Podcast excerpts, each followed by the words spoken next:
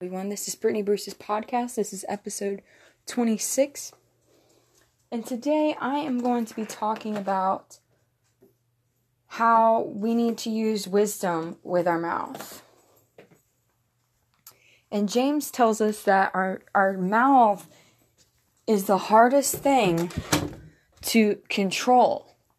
But we have to learn how to be quiet we have to learn that we don't always have to give our opinion. Especially if people didn't ask for our opinion, we don't need to give out our opinion. I'm going to say that again. If people didn't ask for your opinion, you don't need to be giving out your opinion. Because odds are you're preaching to dead ears and they're not going to receive it if they didn't ask for it. And another thing is, the Bible says that even a fool is counted as wise when he controls his tongue. So, another thing that, you know, I just, I really believe that when we control our tongue, we can have so much more peace in our life. And why would we want to have strife and confusion in our life? The thing is, a lot of our issues are with our mouth. So that's why we have to learn how to con- control our mouth. Because when we control our mouth, we can control what kind of atmosphere we are going to have. In other words, if you're hanging around gossipers, you're going to be around, you're going to um, end up speaking like a gossiper if you hang around that too much. So, we need to hang around the Word of God. We need to hang around godly people so that we can only speak good things.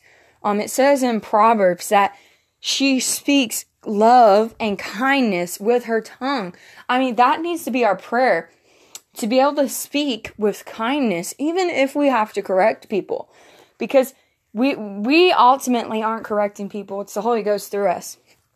But we need to realize that our tongue can get us in so many trouble, and Lord knows it. I'm still working on this, okay? But I'm not where I used to be, but I'm still working on this.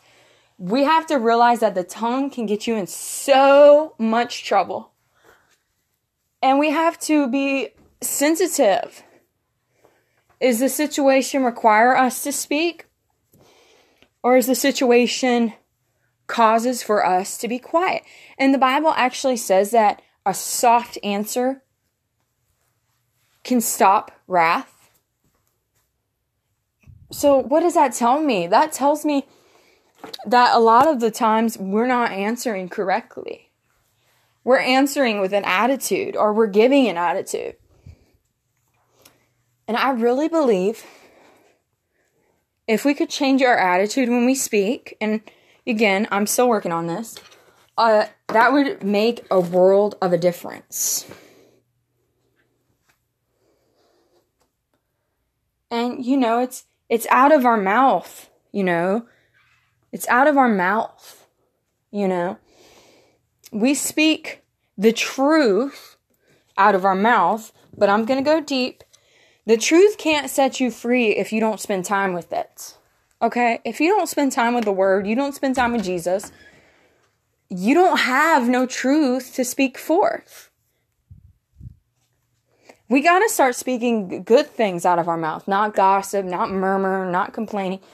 The Bible actually tells us to not do that thing, to not do those things that I just mentioned, but to just rejoice and to praise Him.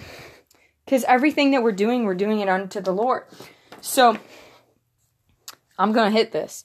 We need to ask ourselves is, is my conversations edifying the Lord? Or are my conversations hindering me in any way, shape, or form? Because the thing is, if our conversations are adding life, then we need to cut those conversations out. Because here's the thing his words are life. Okay? And he wants us to speak life. He actually gives us a choice. He says, Life and death are in the tongue.